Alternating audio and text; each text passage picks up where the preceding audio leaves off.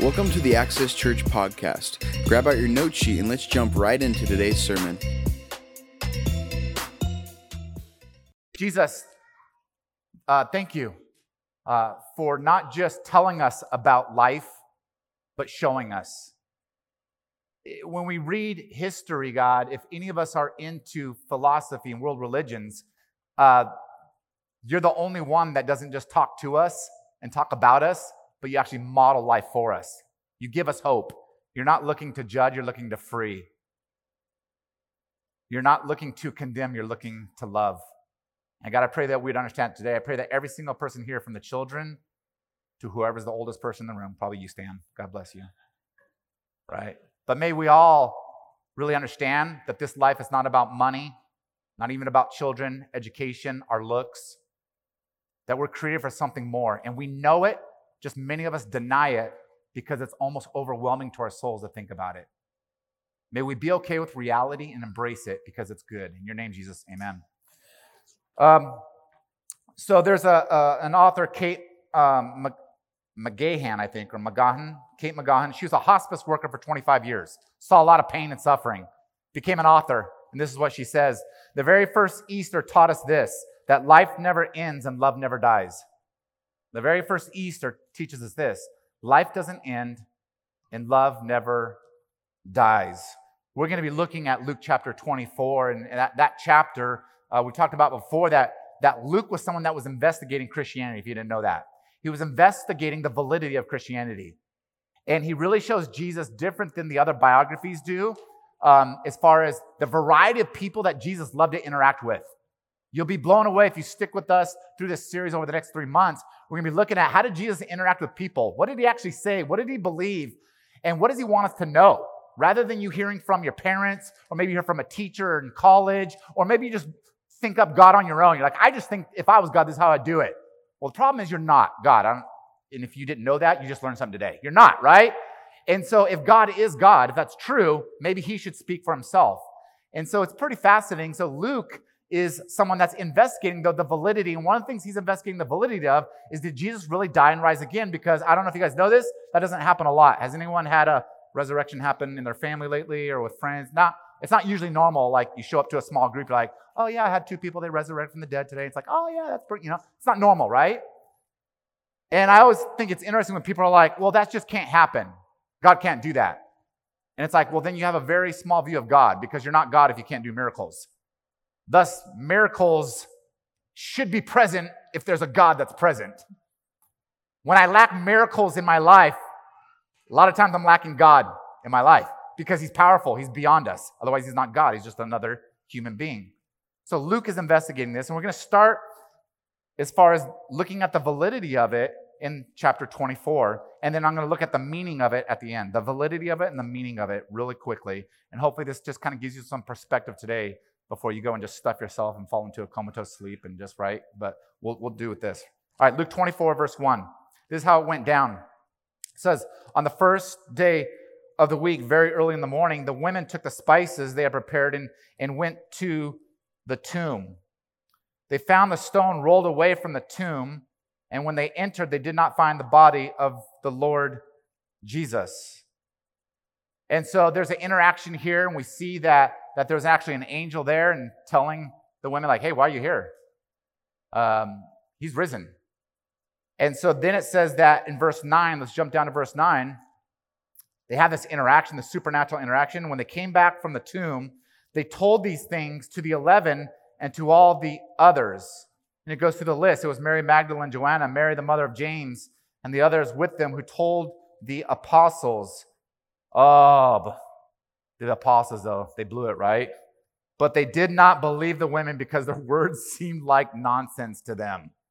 Uh, just so you know, I think it's two things that's interesting about this story. Uh, first of all, for there to be any validity in court back then, I'm not saying now, so settle down when I say this. Don't get too riled up. But back then, um, a woman's word was not worth indicting someone or there uh, for someone to be guilty of anything. Crazy as is, the woman's word was not, and so it wasn't valid in court. It wasn't legally binding. And so there had to be a male there. I want you to notice something about God. Who's the first people that God wanted to validate that he's risen? We, we, we just read it. It's not a trick question. Yeah, women. I want you to know something about this stigma that we have Christianity and women and men, this old school thing, and just like, I don't know where it came from. Back then, many people looked down on Jesus because he allowed women to do ministry with him. That was like, no, never happened. And the very first people, culture says women have no voice. And God says, that's fine. I'll have them be the first ones to see my resurrection. It says something when you read the Bible about Jesus. When you read it, get rid of your preconceptions and just let the word of God speak to you. But unfortunately, they did live in a culture where, and look at the apostles, like, ah, oh, these women, that. Well, they were right. And it goes that from there, Peter got up, ran to the tomb, bending over, because we always think of this huge stone. Like, have you seen the stories as a kid? It's this humongous stone, right? It, it wasn't that way. It's like these small little little tombs. And so it would have been something that you actually kind of crawl into and then it opens up. And it says, bending over, he saw the strips of linen laying by themselves. And he went away wondering to himself what had happened. What had happened? It's hard to believe, right? This makes sense though why Paul writes in Colossians or 1 Corinthians 1:27, he said God chose the foolish things of the world to shame the wise. God chose the weak things of the world to shame the strong. Women were deemed property, not a valid word, and he goes, I'll use them.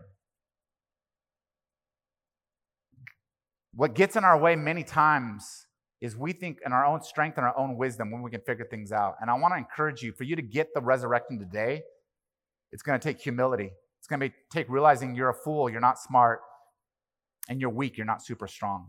That's the only people who get the resurrection and who get God. It's the only way to come to Him, unfortunately. And we live in a culture that says, I don't want to be weak and I don't want to be dumb.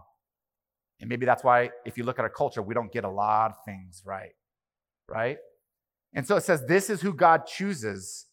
But one of the things we see that's different than other world religions is that there are accounts of many people, and in fact, up to 500 people saw Jesus post resurrection.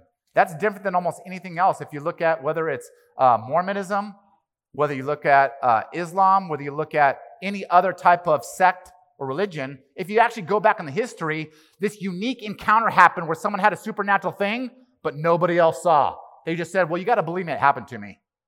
You got to believe me that this special thing happened. It's like, no, prove it. And that's what I love about Christianity. We'll prove it. 500 people. Jesus wasn't trying to hide anything. He wasn't trying to be like, let's do a miracle, let's make it up. A lot of witnesses. And here's the thing if you got 500 people, there's always going to be one that calls baloney on something, right? There's going to be one out of 500. You're not going to get all 500. You might get 10 of the really the dumbest ones that, you know, grew up in a broken home and just needed love and was looking for a save. You know, they're just, but you're going to have one that's like, nah, time out. This is not one. We have record of not one. So the validity is where God wants to say is, listen, a lot of people saw it, women and men, and that's why you had a change in history at this point. We go on to Luke chapter 24. He continues to validate the resurrection of Jesus. In verse uh, 36, Jesus, resurrected, right, goes and encounters the disciples. And it says, while they were still talking about this, so they're discussing this resurrection thing, trying to figure it out, Jesus stood, uh, Jesus himself stood among them and said, Peace be with you. They were startled and frightened, thinking they saw a ghost. So Jesus said, Why are you troubled? Why do, you, do, why do doubts rise in your minds? Look at my hands and my feet. I want you to notice something too that the scars that Jesus has in his hands and his feet, post resurrection, he still has them. He still carries the reminders of our forgiveness and the cost of our sin put on him. And think about this that doesn't change. That means in heaven we'll always be reminded of God's love. This is post resurrection. This is the body of Jesus. Just an interesting thing to think about. But he says that, look at my hands. He goes, again, Jesus doesn't mind questioning. I have questions about you. Jesus never runs away. Go ahead, let's talk. Go ahead, touch. Go ahead, see. He said, A ghost does not have flesh and bones, as you see that I have. Verse 40, when he said this, he showed them his hands and feet, and while they still did not, not believe it because of the joy and the amazement, he goes on further to say, Do you have anything to eat? Why? Because ghosts don't eat food. I don't know if you know that. Right? They don't need to eat food. Their spirits, bodies, they he says let me eat. Again, Jesus meets us in our cynicism. He meets us in our questions. He doesn't run away from it. And that's why as a church, we don't run away from it. You got questions? What I find is we won't run away, but many people run away from their own questions because the answers are brutal. Truth sometimes is brutal. And it wakes us up out of the slumber of what the world says truth is. And God's like, I got a whole new truth for you. But you got to be willing to honestly answer questions. And so Jesus engages them and it says, um, Hey, let's eat. So they gave him a piece of broiled fish. I'm sure they kind of watched him like, is he chewing it? Is he eating it? Digesting it? He took it and ate it in their presence. And he says, This is what I told you while I was still with you. Listen, here we go, the next validity. Everything must be fulfilled that is written about me in the law of Moses, the prophets, and the Psalms. Just so you guys know, what's amazing about Jesus is that at minimum, there are over 300 prophecies in the Old Testament that range anywhere from 500 to 1,000 years predicted about him. A mathematician did this and it said the chances of that are like one out of 10 to the 17th power for someone to fulfill all these things. And that's why I was finding it interesting when people are like, well, Jesus could have just read the Old Testament and be like, I'm going to do it. I'm going to do each one of these things. It's impossible. It's absolutely impossible. And so it's powerful and again, we see this in our culture, right? When people predict like what's going to, and everybody wants to know the future, right? How are we going to, you know, people want to know about COVID. They want to, how, how are we going to, how are we going to do this? How are we going to do it? We always want to know the future. And God's like, I can tell you the future. I can give it to you. And many people talk about the future, but they get it wrong. God has never gotten it wrong. Everything he said has come to fruition. We see this 700 years before in Isaiah 25, 7 through 8. The prophecy is this On this mountain, he will destroy the shroud that enfolds all people. What's the shroud? It's death. That's the shroud for all people. Can't avoid it.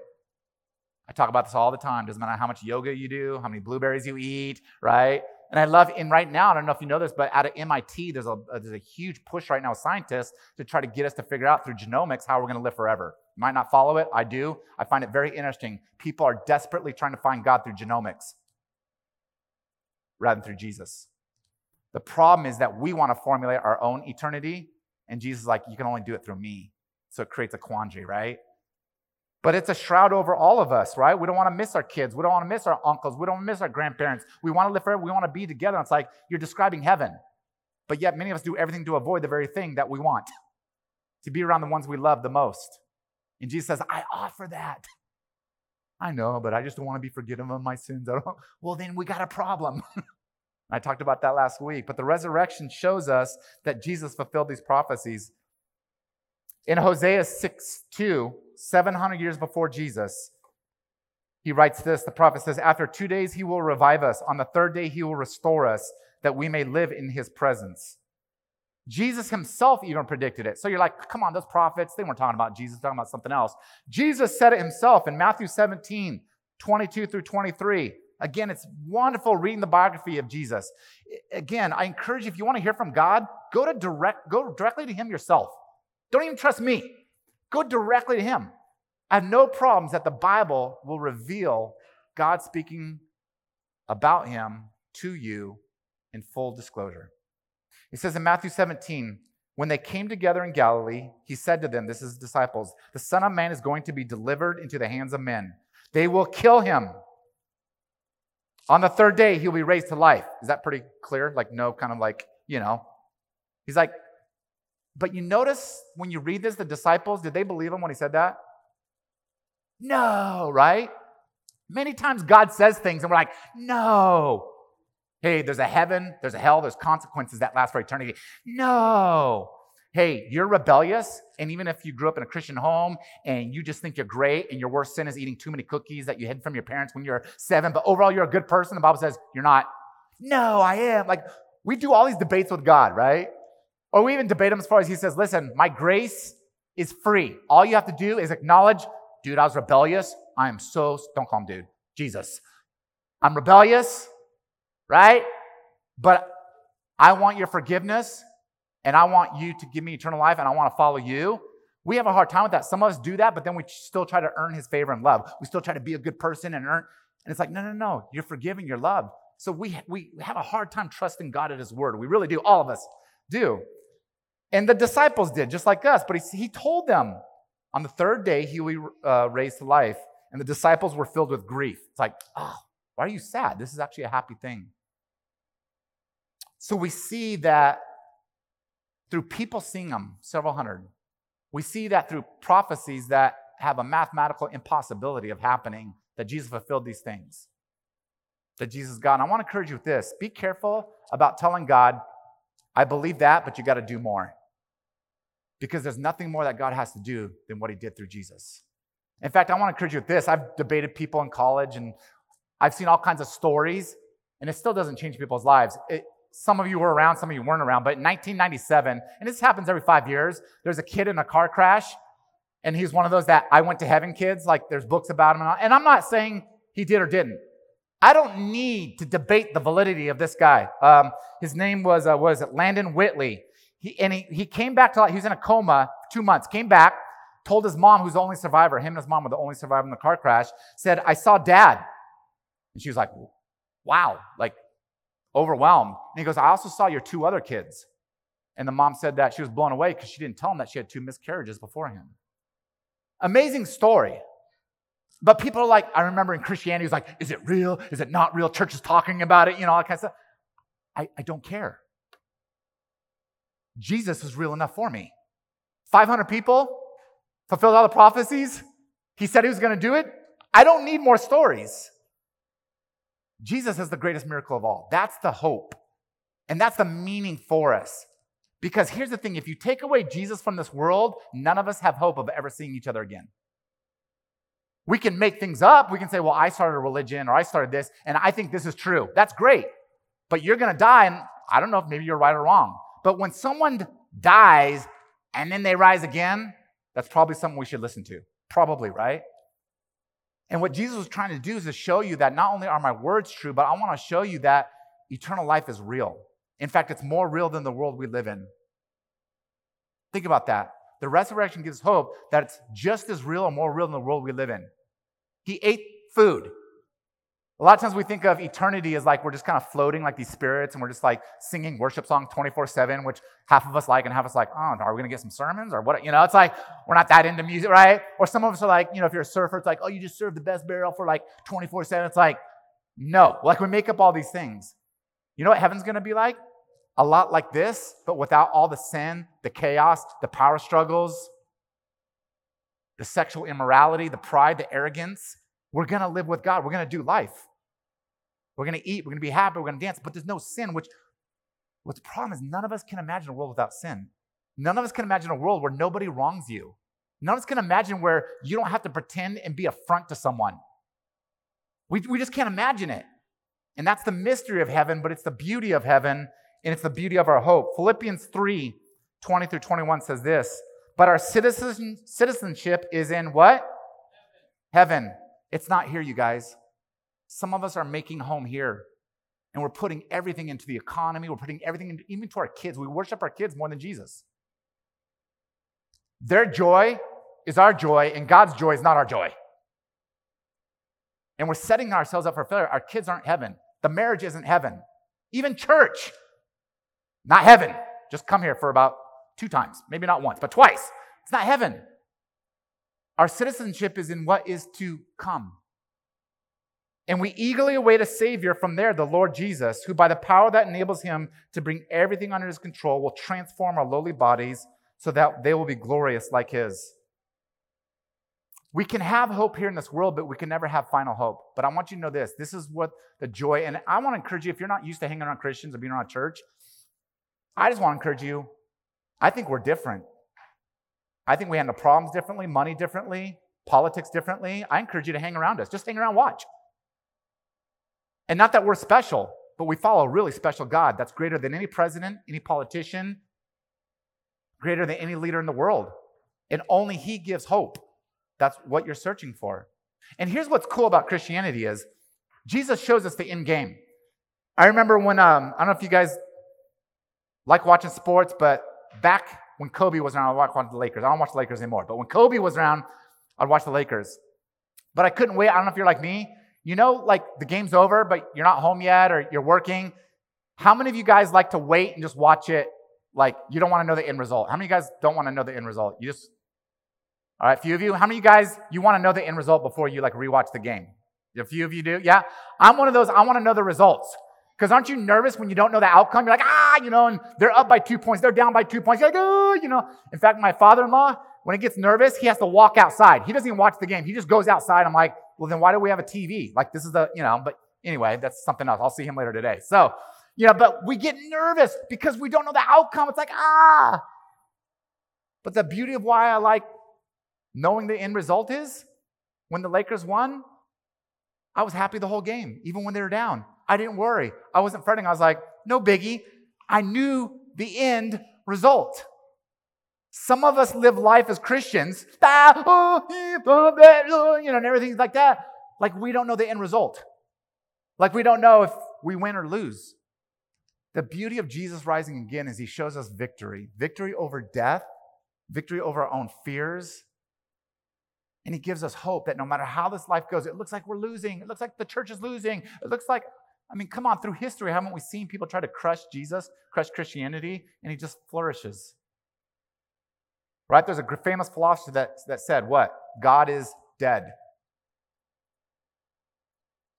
I think he's wrong. He died over 150 years ago. That dude's dead. Jesus is still alive. We have hope. So we never have to worry. We never have to be ultimately down and out.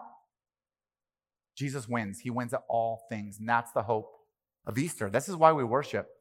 And this is something that's new for you. You're like, bro, this is still a big jump for me, man. Like, come on. Like, that's fine. But I, I encourage you with this. Are you willing to face the tough questions and are you willing to engage? Anytime. Lunch is on me. It's got to be cheap, but lunch is on me. All right? But let's talk because there's a lot here that'll change your life. Because imagine if you knew that you were going to live forever, how that changed your life, how you view this life. Imagine also if you knew that you were accountable to someone greater than you, not yourself, but to a God who created you. That might tweak the way you do relationships, family, money, your time, and what this life is about. Jesus gives us meaning, Jesus gives us hope, Jesus gives us victory over death. Let me ask you a question before uh, the worship team is going to come up right now, but I want to ask you a few questions.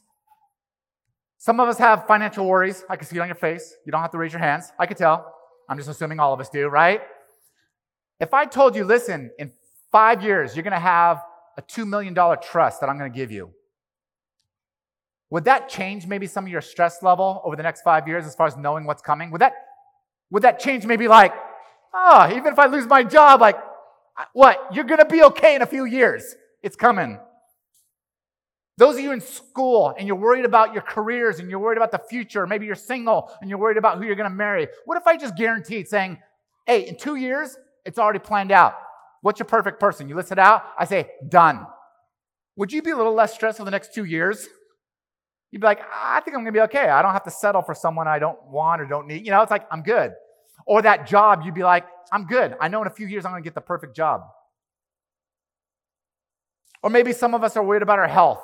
And I said, hey, in two years, no matter what health stuff you go through, I'm going to give you a magic pill. It's going to fix everything.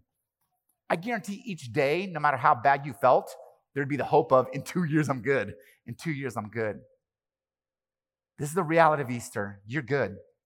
If you're with Jesus, He's forgiven your sins, and you trust Him and believe Him that He died and rose again, you're good. No matter what this life throws at you, you're good. I want to encourage you with this eternity is a little bit longer than your 70, 80 years here. Just, I didn't know if you knew that. Eternity is a lot longer. And the more you put your citizenship in heaven, the better you can actually live in your time here on earth. When you forget heaven, you're going to forget how to live here on earth. That's the hope, that's the beauty of Easter. So here's what we're going to do we're just going to sit on that. We're going to worship. You can sing if you want, if you kind of want to reflect and take it in. We have communion, which reminds us of the love of Jesus. And so if you want to take communion, maybe by yourself, you want to thank Jesus. If you're not a follower of Jesus today, but you're like, man, there's something in my heart, like I feel like he's speaking to me. How do I know if I've crossed that line like I'm following him? I just encourage you to take communion. Just tell him, like, hey, I'm acknowledging, I trust you. We acknowledge the communion. It's super cheap. It doesn't taste good. But if you do it, you're really committed to Jesus. So I just want you to know that.